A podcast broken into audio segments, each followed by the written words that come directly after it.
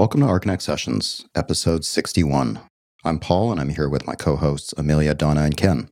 This week, we're talking with Patrik Schumacher, longtime employee, collaborator, and business partner with the late Zaha Hadid. Patrik shares his earliest memories meeting and working for Zaha, insight into her personal life, and his plan for the direction of the firm under his new leadership after the loss of the iconic founder and creative director of the practice. Let's listen to that conversation now. So, Patrik, thank you so much for joining us on the podcast. We just would also like to extend our condolences to you and, and the firm on behalf of Archinect about the loss of Zaha. And we're very glad that you were able to join us today on the podcast to talk about the future of the firm and just how reflecting on her life and work. I was wondering if you could maybe start out by sharing with us some early or perhaps the first memories you have with Zaha. Do you remember the first time you met her? Oh, yeah. I mean, I had heard about Zaha first of all when I was a young student in Stuttgart in the mid 80s, and uh, I've seen some of the first publications coming out. They really became were kind of a shock of revelation. There was this brochure called Planetary Architecture, which was published by the AA, which showed up in our university library. And I think there was also some other articles in, in, newspapers. That's the first I saw. And then uh, in 85, I think, uh, there was the GA Global Architecture coming out with all the early works, including the peak. Uh, it was really opening up the discipline in my imagination to something totally unheard of and unseen. Gave it a new dimension of what architecture might be and might become. And I was fascinated. And not so much later, I made my way to London and became a student there and I saw Zaha for the first time in person at the 1988 pre-conference anticipating the MoMA Deconstructivist show.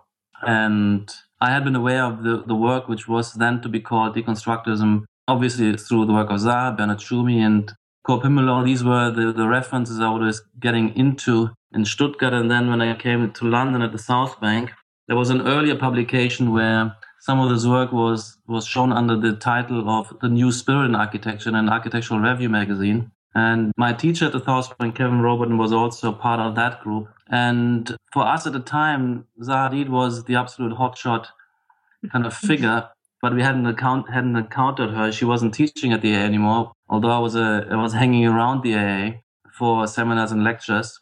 So I first saw her at the Tate conference, and so I knew knew her work already. But what convinced me at, at that moment was her openness, frankness, genuineness compared with all the other protagonists who were speaking, like Libeskind, Tschumi, um, Eisenman, who were more, uh, I would think, relatively speaking to Zaha's genuineness, where she was revealing how she's working, what she's working on, what she was thinking. They were more in terms of in in a kind of showing off game so I had a lot of sympathy for her on top of having, that, that admiration for the enigma of her work, which was still kind of an enigma for me at the time. So right there, uh, uh I had just think it was uh, just finishing my my my year at the South Bank and uh, decided to stay in London. I was still a student. I had to still go back finally to, to Stuttgart to finish, but I did this some years later because I joined the office in that fall or summer. And so this was a very, very small studio, single room, which still is one of the rooms in our current offices, where I just knocked on the door and presented myself with my portfolio. Uh, not to her, but to one of her, the few employees, actually a, uh, at the time chief designer, Michael Wolfson, who interviewed me and hired me on the spot. So it, it progressed pretty quickly from you first getting to meet her in person and then finding yourself working with her? Uh, very fast, yeah.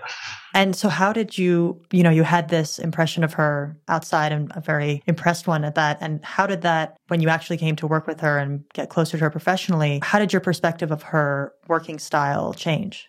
Well, I had never worked in, except as an intern in a, in a kind of boring German corporate firm and I didn't have many conceptions. I maybe had certain myths about uh, what it would be like, and they were pretty quickly scattered or shattered, let's say.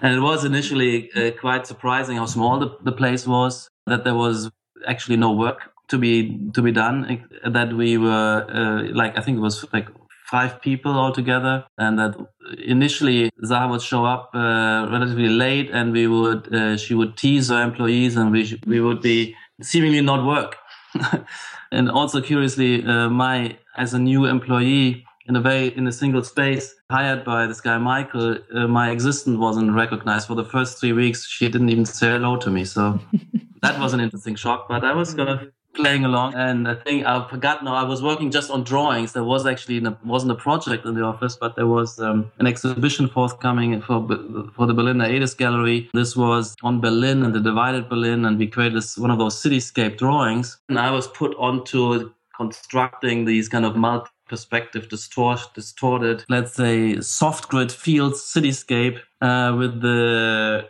wall just kind of jagging across the painting, which then became a painting. So I was, uh, which was then elaborated. So that uh, and uh, so this is what we created, and I was brand new in this fabulous firm, and I was sent out to Berlin to represent Zaha Hadid uh, at Aedes, and I felt very cool and, and great, but I still was puzzled about the whole atmosphere, this super casualness, and hardly any talk about ideas at all. And so that was a bit of a shock. And then when, but suddenly we we had a competition which we were homing in on. This was in also a competition in Berlin for multi-use complex with the uh, into an existing block condition with with the hotel offices retail and suddenly uh, the, the place came to life and we started working on something discussing options proliferating ideas and the, the little office of five employees mushroomed into a large group of 20 25 with all sorts of ex students friends who used to work at a time maybe in, in other offices or teach at the Bartlett, etc. They, they they just came together and became this this big team now charretting deadlines, all nighters, and with big Chinese meals shared, etc. That was a totally intensive experience. So after the first three four week of doing nothing, and and uh, we suddenly were were in production mode. And for a long time, it was always always like this kind of ebb and flow and and basically one project at a time, one competition at a time until actually I think it was at the end of the year, the beginning of the next year, Rolf Fehlbaum from Vitra stepped in, and uh, it was just Zaha, this guy, Michael, myself, and one other person, and I ended up being given the project. And uh, Michael was also he was a very talented designer who, who and both Zaha and Michael had an extensive social life across London, so they would show up late and leave early and I was left to work late hours to, to, to struggle with the design, which took very long, but which was my first experience of uh, designing something which wasn't a competition. So that was the, the, early days, let's say. And, uh, but in these, in these kind of, um, charrette modes when we worked together and and fought over designs and then would also Zaha would pull all nighters with us. We would then kind of just go back home, take a shower, and take the flight to deliver the work or present the work. This, in a very, very small group, we became very close very quickly. And uh, what was unusual, I was hardly there a few months that the, her chief guy was uh, left the office. He, he, he set out on his own. And somehow I got suddenly more responsibility and, and became kind of a, a lead figure just having having landed there. Of course, then there was at competitions again people she, who had been working with her on earlier projects all the way back to the peak and students of her from the from, from earlier years would would join and and and become a force but that was and we, we did uh, work like this for, for for for many years in fact with sometimes there seemed to be a project like the Düsseldorf project with a real client and at that point we started to hire and the, the, the office mushroomed up to 20 people actually employed and then it would kind of sink back to the handful of people. It happened again with Cardiff. So basically, from 88 to the late 90s, that decade was we only had Vitra and this other building in Weil am Rhein, two little buildings, if I remember, uh, completed, and the whole decade was otherwise these kind of abortive projects or lost competitions. Patrik, going back to the the early days when you first started working at Zaha's office, you mentioned that there was very little work and there wasn't much to do. Did you feel that or, or get the sense that Zaha had the ambition of becoming one of the world's greatest and most uh, well recognized architects from the beginning, back when there wasn't really that much work to show for? Yes, I think so. And I mean, because, I mean, first of all, the peak was a major milestone and the competition win against the whole lineup of top architects. And has been, and if you look at this competition and she actually reworked all the drawings and paintings and built up this project after the competition into this absolutely compelling suite of, of renderings and perspectives. With each of the projects, there was this incredible urge to be to beat everybody, to show absolute excellence and perfectionism, and uh, there was an incredible drive and also therefore force of energy, which could at times also explode into negative energy, just because the will to succeed and excel was so so immense. So, and she always felt to be this kind of larger than life star figure. She she always, she, I think, she was a star as a student already uh, in her own mind and in the mind of her peers and and teachers. And this was definitely a sense we had, and we we. And also, my person, I mean, as I said, she was a star in the academic world that's why I went there. And uh, you know, we we from the beginning, even though we didn't have much build work, all our efforts, lost competitions were published in one way or another. We had a lot of publishing and exhibitions. There was the ICA show, there was the early MoMA show, then the Aedes Berlin. Whatever we did, we felt was had the intention of the architectural discipline, and that kept us motivating. And initially, as me as a young student and and young architect, I was this was enough satisfaction. I didn't have that killer drive to build. I just wanted to make a dent and help making a dent in the discipline and be push that forward. Of course, it was great to build Vitra and and and have Philip Johnson showing up at the opening and and other young architects like Herzog, Jacques Herzog was there, and many people came from all over the world. That was of course wonderful too. That that was a, ma- a milestone. But still, we, the, the other competitions I mean, I think Zaha suffered much more uh, on the Cardiff loss and the Düsseldorf loss. Yes, she really wanted to build, and these were large signature projects on waterfronts, uh, which were to be realized.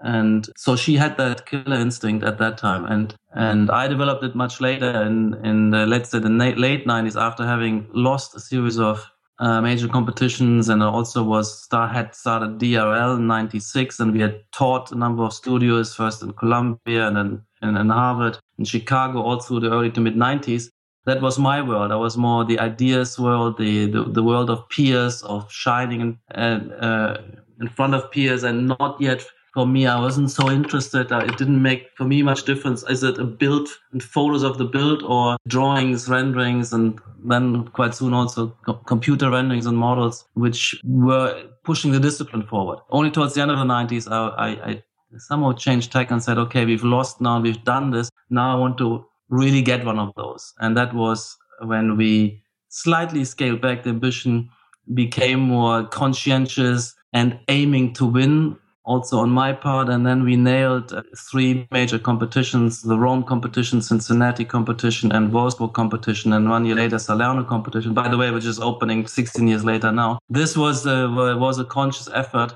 to now all this research and, and, and flourish and flamboyance to bring home and, and into compelling winning schemes. And we, and that was happened at the, in 98, 99. So, Patrik, you also mentioned earlier um, about you being more concerned with the ideas aspect of the practice and Zaha be having what you say the killer drive. And that's something that you kind of developed later. But I'm wondering then how that balance of focuses between the two of you got translated into your collaborative relationship later on? Yeah, we, we incorporated in 1999 as also a limited company, and I was the director of the company from. We were the two directors of the company from that time on when we also started to build or have real projects. So, how did you, just in terms of within the office and communicating between the two of you, how did that relationship kind of change and how would you collaborate together? Well, what was fascinating was, and, and I think Zaha's way of working, I think from the very beginning, even before the peak, uh, uh, whether it was the Irish Prime Minister House, I think, which was our first signature building or design where she came out with a unique voice in the field. Uh, that was in 1979, 1980. She was teaching at the AA and she always worked with, with, with friends and students. And I know from also the, from what I've experienced and also projecting back, that it was always a very collaborative, collective effort where there's a lot of uh, creative energies flourish and everybody has a shot at the design. There isn't somebody, uh, Zaha kind of in controlling, but encouraging a, f- a flourish of alternatives, and then steering this into kind of a uh, in in in and and that that was kept going as and is still like this. Maybe different from some of the other star architects. That's maybe why the work is is more diverse and proliferous, perhaps. Let's say compared to somebody like maybe Daniel Libeskind or maybe Frank, who have the feeling are more uh, themselves authoring these designs. And that wasn't Zaha's way. Zaha's way was um, there was an overall repertoire expansion, a set of values and references, and a lot of um, parallel sketching and, and 3D modeling and model making and all sorts of media. And the design could pop out from anywhere. And it was also a, a collective debating about this, always highly collective uh, in, in, in, in the process and that I think uh, made it stimulating and, and it also allowed us all to to be so involved and engaged. And we worked literally. I worked for a whole decade. Rarely went home before midnight. But that was not only me. That was a large group of people, and that's been her style. Patrik, I think it's safe to say that Zaha was a was a very strong person. I mean, nobody can can achieve the kind of success that she could without a lot of strength and, and focus in her work. And I think that a lot of people, especially within the architecture degree, may have considered her to be invincible to criticism or you know easy to uh, to to wave off criticism. How how did she take criticism in the press, and also um, how did she how did she take failures? You know, when when your office did not win a, a competition that you were really going for. Well, yes. I mean, um, she didn't take it so light lightly. She she was hit hard by by negative criticism all the way through, and of particular uh, loss of a project like Cardiff was very very hard, but but very negative critique, and she felt misunderstood, and and it, it really was a downer, and she really took it to heart. So I'm very different. I, I don't know. I never touched me. I have a very thick skin, which maybe allowed me also to to bear the uh, the intensity inside the office which was uh, because of the, the, the strong urge to get things original and excellent at the same time and perfect, very very intense. I could kind of put my head down and and, and pull through. And uh, my role was also a lot of times to to somehow turn the corner when instead of keeping pushing and changing the ideas and, and diagrams and, and, and options to a certain point nearly uh, funnel the work and make selections and decision into a submission. So Zaha's uh, perfectionism and, and anxiety about of, of doing something truly unique and, and overpowering sometimes meant that she nearly was always at the verge of not submitting of brinkmanship, let's say, in, in terms of deadlines and what she wanted to achieve. So, so uh, is an interesting psychology. But what I found interesting when we work together that this kind of uh, I'm a very quiet personality and and I'm I'm I'm leading and convincing in a different way. But that pressure cooker, as it were, which the office, I found it I knew instinctively I could have never created this, but then I could help channeling that energy and do something constructive and empowering with it. That was one thing in terms of her personality versus my personality. It was a very good match. But also, of course, Zaha has an, an incredible innovative force. The originality of her repertoire expansions are truly monumental, I believe. I mean, you have to remember that what architecture was and some of the moves which became then possibilities and new degrees of freedom in the compositional search for solutions, for instance, is kind of the an architect usually would have been sketching with a kind of jittery line, trying to trace an imagined trajectory, create a rectangle, create an axis. You know, these kind of typical architectural drawings. And, and, and her drawing is always with a super rapid hand movement, which, which generates these spline-like accelerations, decelerations, continuously shifting curvature. So they're like kind of calligraphy signature, rapid, uh, rapid lines, and they create a totally new kind of curvilinearity, uh, which has this dynamism, this gradient, the line would swell and thin. She would also work with fading effects and, and gradients in a way through pointillistic techniques of paintings, through washing of paintings. These features gave a whole new morphology into architecture and a whole new ordering concept, like, for instance, gradients. Is is was her design technique uh, and artistic approach to designing unique to her in the office? Did she? Did other people in the office learn this technique from her? And did she continue working with her hands up until the end?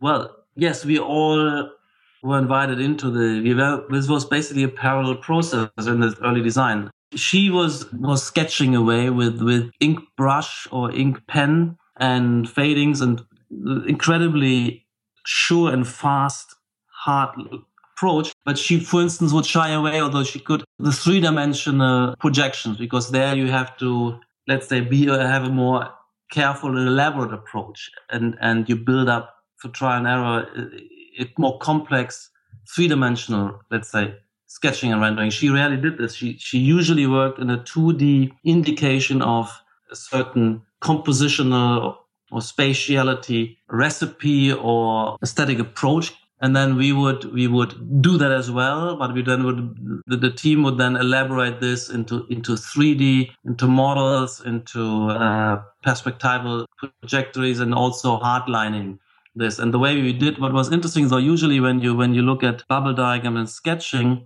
uh, the intention is the hardlining rationalize it back into straights and arcs rectangles cylinders and circles but the way we translated hand sketches was with the utmost literalness of maintaining the, the, the the tension and dynamism of these lines. So we had we worked with this huge array of French curves, ship curves. We had a, she also had whole sets specially made for herself and for us. So to absolutely trace and yeah hardline what the sketch delivered because the sketch and delivers a physics nearly because the centrifugal and centripetal, the force of the of the rapid movement of the sketch gives it a kind of dynamism. It Ultimately, comes out of the physics, and that gives it its law and logic, a little bit like the the splines coming out of elastic bending of of, of strips. Here, there's an underlying physics which gives gives order to the to the complexity of, of, of, the lines. So that's that's the way we work. And this is not. I don't think anybody has ever done this. Even a Niemeyer, who has who is maybe one of the few precursors we looked at closely. In the end, if you analyze Niemeyer's work closely, everything is rationalized into straights and arcs.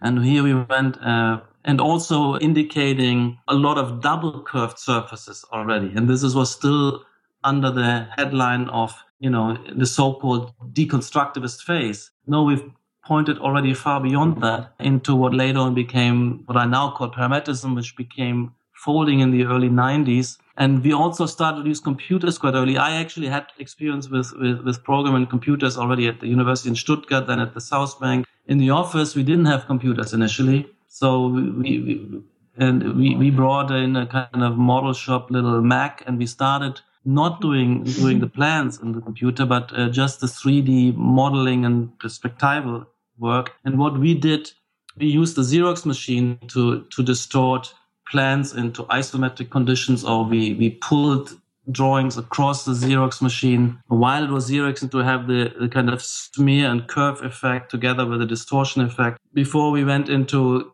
you know software tools which started in the early 90s Patrik, you said something earlier when you were talking about Zaha's hand sketches that I thought was particularly uh, beautiful. Uh, you were talking about the acceleration, deceleration, and her curvature. And it, when you started talking about her hand and, and when she was crafting the lines, it kind of reminded me, in a very strong sense, of her and her presence in in the firm and in the architecture world. It always struck me that whenever Zaha, it always appeared to me at least, that when she would walk into a room, the room would stop. And she had such a presence and a force that she would swoop in and then stop on a dime. And your your presence was immediately subsumed and you got a sense of there's this strong woman in the room. And I asked I asked this question because the press release that you guys that your that Zaha, ZHA put out, given the nature of her as a as a um, presence Uh, with your current clients, your future clients, how are you managing that situation to kind of reassure even the projects that are under construction? How do you how do you go about managing that expectation that one day was there that she was always going to be there with the next when she's not?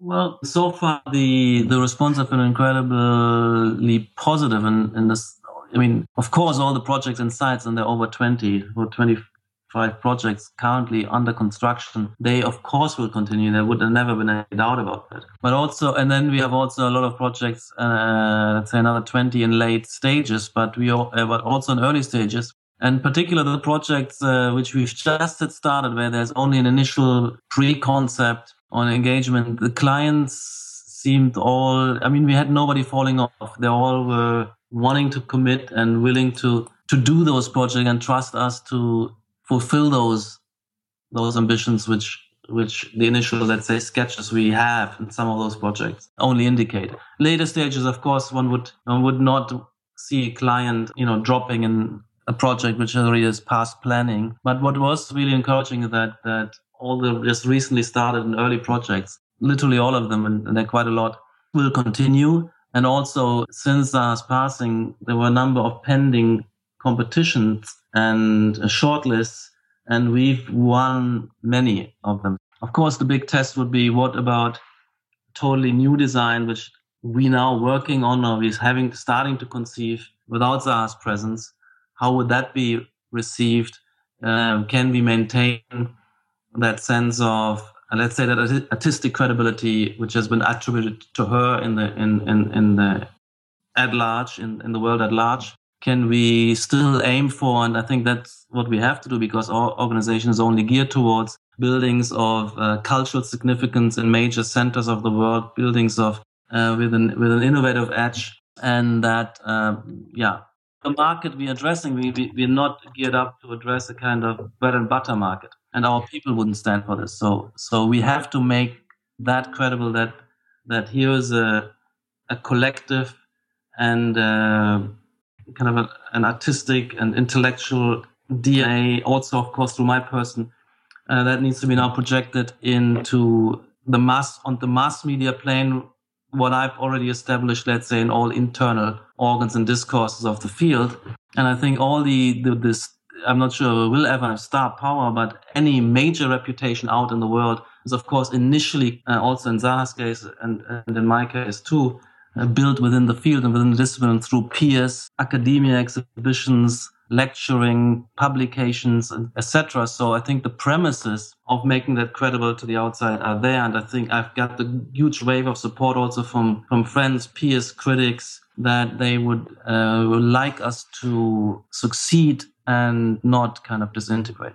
Patrik, I'd like to ask a little bit. I mean, it's very exciting, of course, to think of you all going forward. I would like to ask a little bit about how this notion of the DNA that Zaha put through the whole firm and how she mentored young architects in the firm. Uh, in particular, I would like to ask about how she mentored women, but obviously she never wanted to make a big deal of that. There was that beautiful article in Memory written in the New York Times by Tegan Bukowski, and she talked about how Zaha really was always encouraging. I, I wonder if you could talk a little more about that. Well, the, I mean, she's been a teacher all her life. I mean, so so so she when I think she took over. I mean, she was teaching with Rem and Elia, and then took over the unit. She moved straight from student into teacher mode, and has done that uh, through the early '80s in in, in the AA. She stopped that, and she was invited to Columbia, and then when I came on the scene, we did studios in America, in uh, as I said, Columbia twice, Harvard, Chicago. She then uh, Yale about five, six times, and then we she became a professor in Vienna for the last 15 years, and we always taught together. But that was the, the main arena where we also fostered and drew our staff because that's the training ground. That's also the, the, the talent search. And we've hired extensively her students from all the Yale students, Columbia students, Harvard students, Vienna students, and of course, a huge amount of my own students.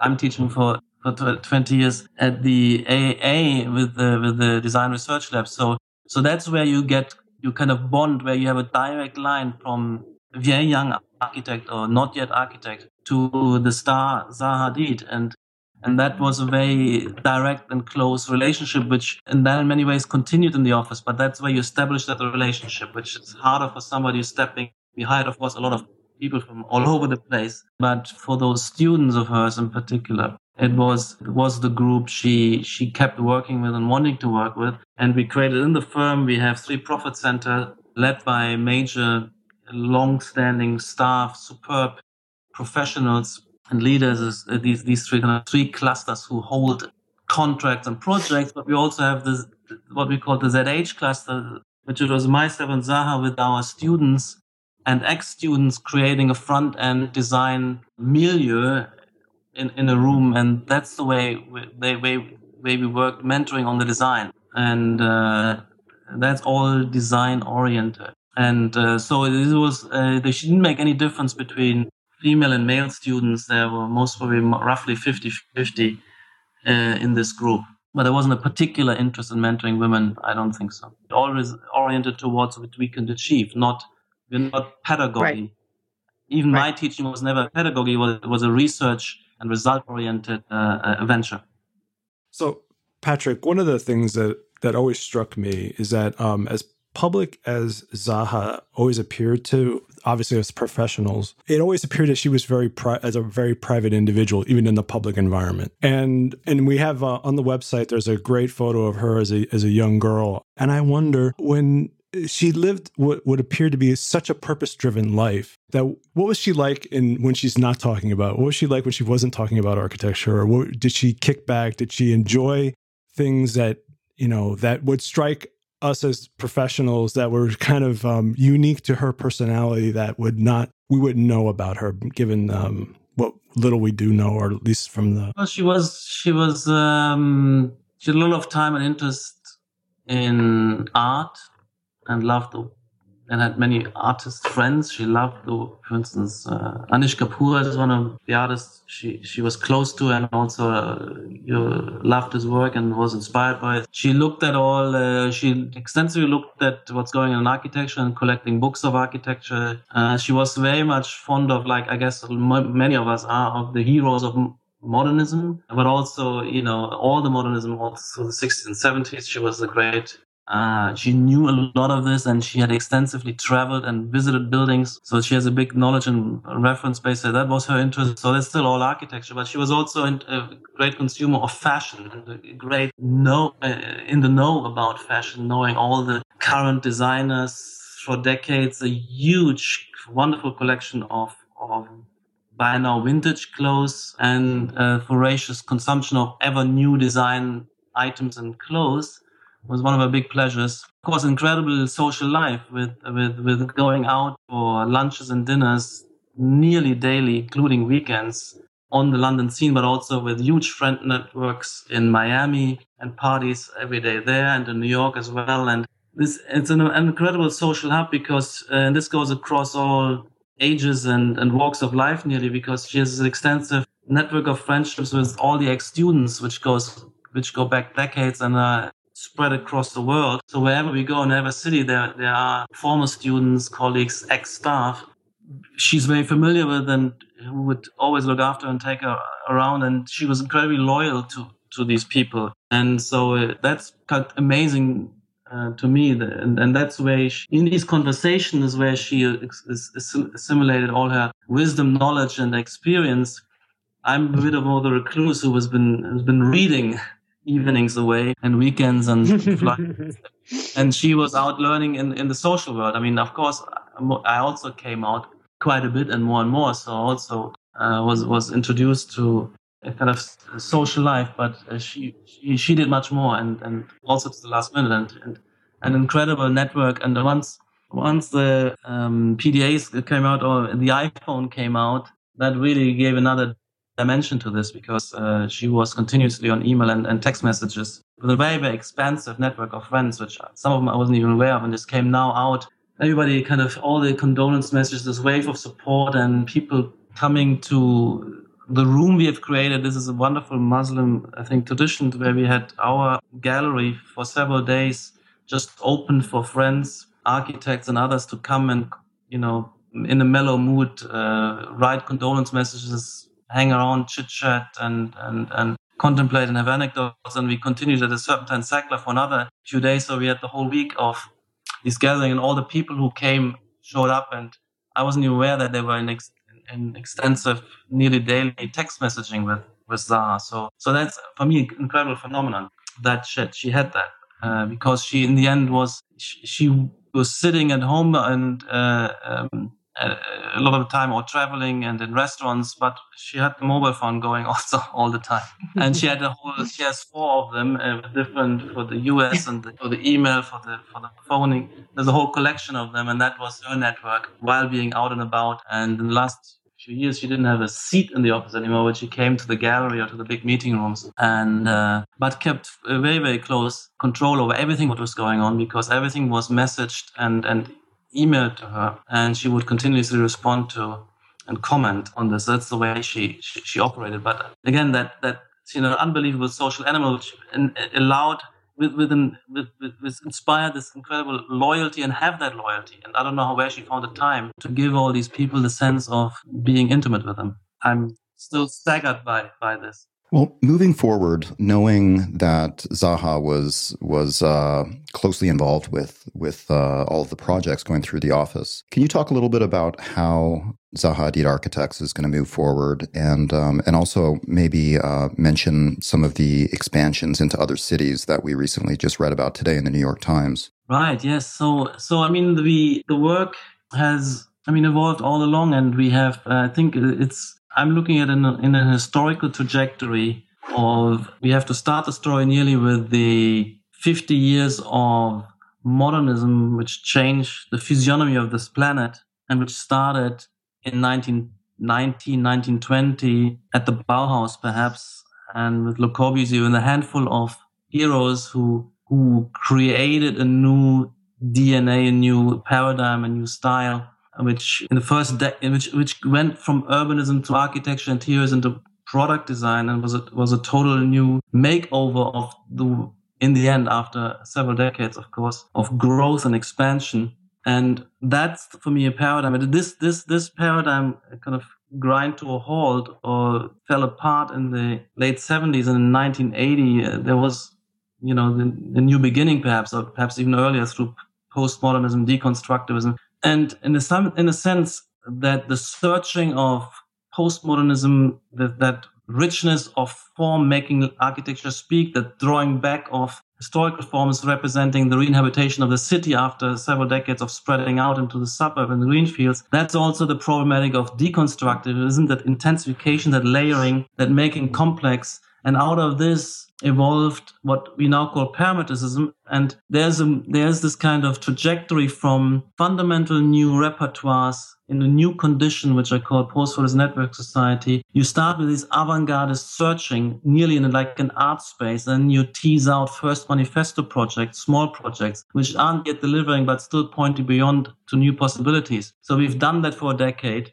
Like modernism in the 20s, where it, where it was just sketches and, and artworks. And then it became, you know, small pavilions, small houses, the villas, the Barcelona pavilion after the first decade. And then it started to scale up with larger buildings and then really ripped across the globe. And that's my ambition and, and, and, and, and vision. And we've matured the work from, you know, a manifesto building like Vitra, all these exhibition spaces and, and pavilions, if you like, and, and, and mock-ups of potential spatiality into large-scale mature projects which deliver that new degree of fluidity, complexity, dynamism, complex variegated order, how I said, in our major cultural centers, now airports, train stations. And this is a real uh, attempt to roll out and with that uh, maturing from avant-garde into mainstream comes a disciplining of the work, which also uh, needs to be aestheticized and as a as an as an artistic refinement, where where these kind of new,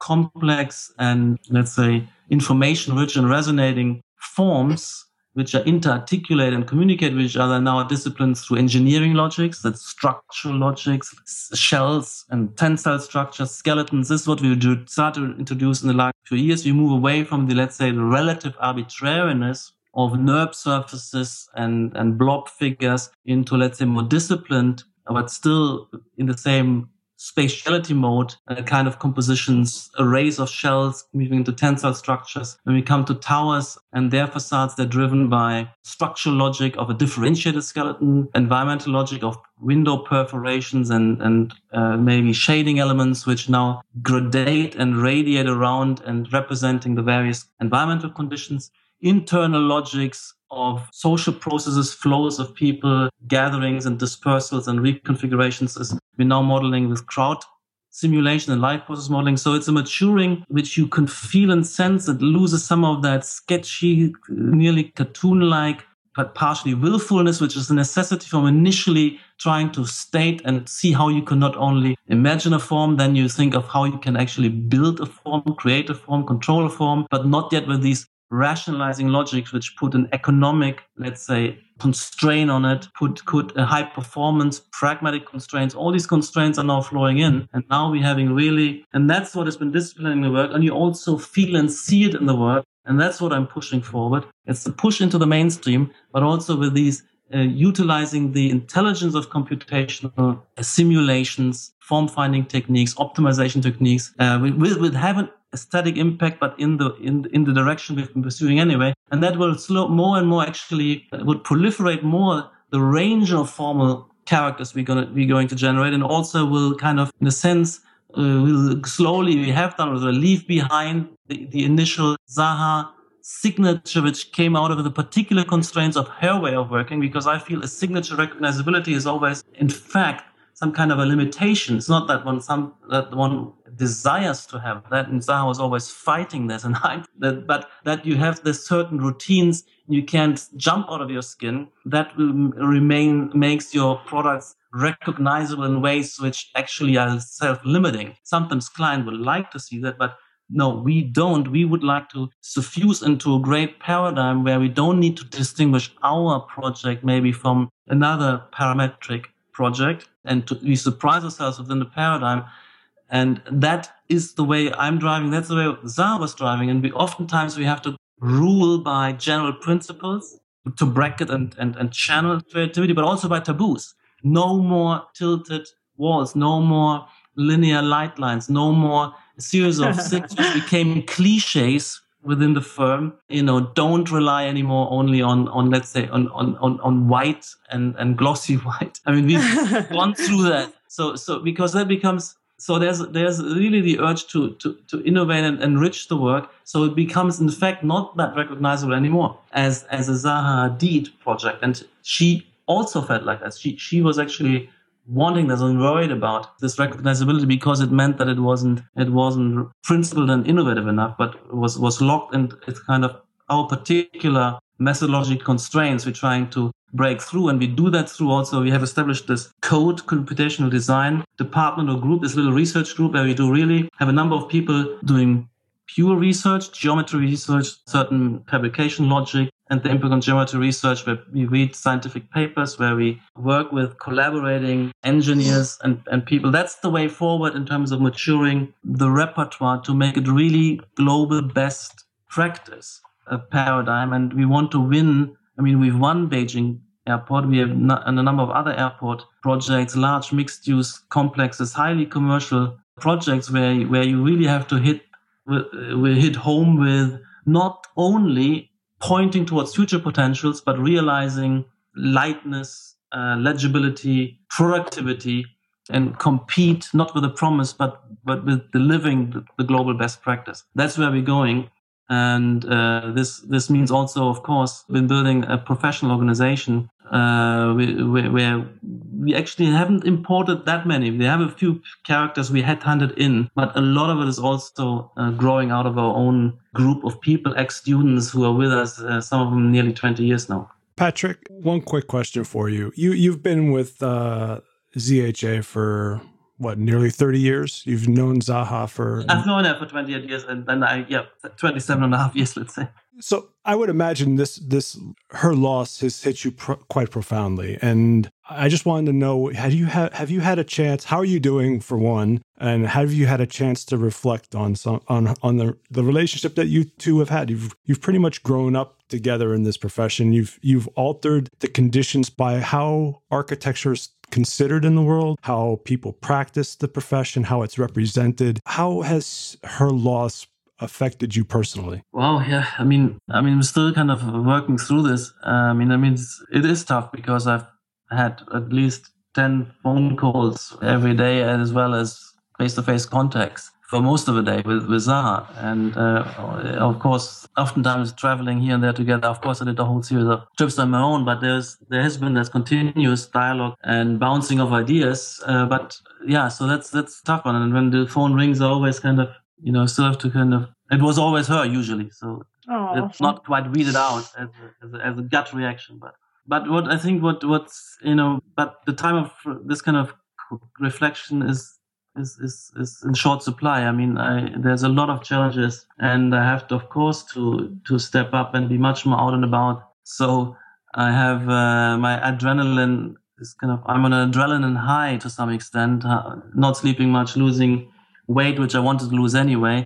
But but it, it's energizing, and, and and I think there's a there's a sense that we also have to have to break through in the next few months. And I think the whole firm feels like this, and we're pulling together and also these moments of contemplation and mourning and living, there's been a kind of unusual bonding between my person and many of our staff and also some of the friends. So so that has it's it's an unusual and, and, and feeling which is overall encouraging. And so that's the way i feel. I feel somehow um, still sad but also energized and and just on i'm kind of burning 24 hours a day with in with with with thoughts and scenarios and all the the things which need to be done to make the, the, connections and and maintain the connections and find new connections. And so but we have a wonderful infrastructure here with lots of opportunity initiatives which we can bring forward to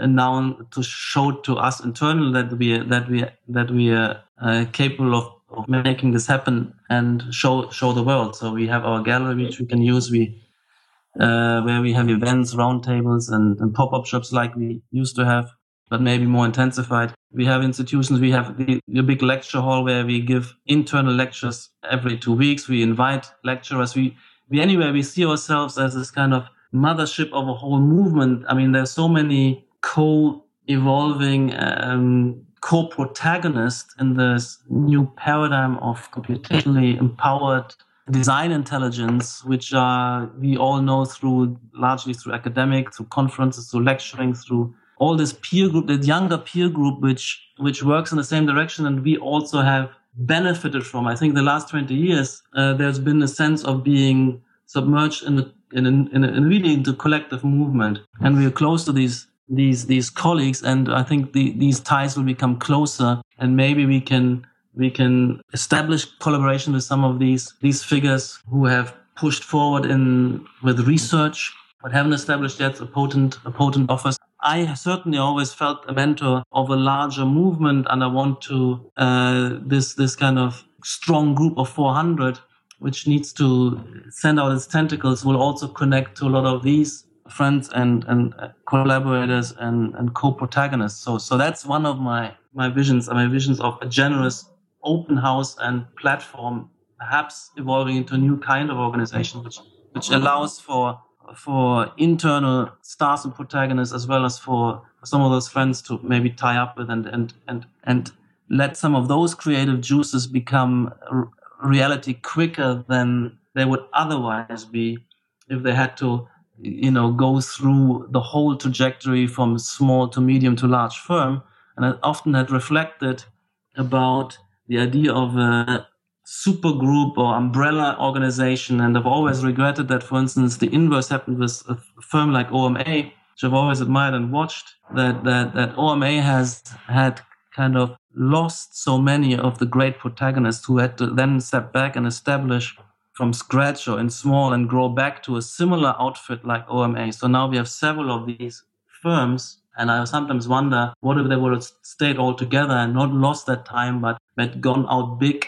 And my, my vision is also, I've been always a great admirer of firms like uh, Foster and Partners, as well as Richard Rogers, Richard Rogers, the, the, kind of incredible intricacy of detail and articulation and perfection of these products. Uh, they're a real shining example. Just recently, the tower, the Leadenhall Tower in, in, in, London, I've been visiting several times. It's a stunning achievement. And I think something like this as to, to set ourselves against that, but now introduce that organic differentiation. So we have, let's say, the high end of the mechanical age super sophisticated in many ways, uh, incredibly powerful, and maybe not yet fully matched by our tower products. But as as a channel, I want to I want to do that. For that, we need this kind of very very large organization and draw in talent.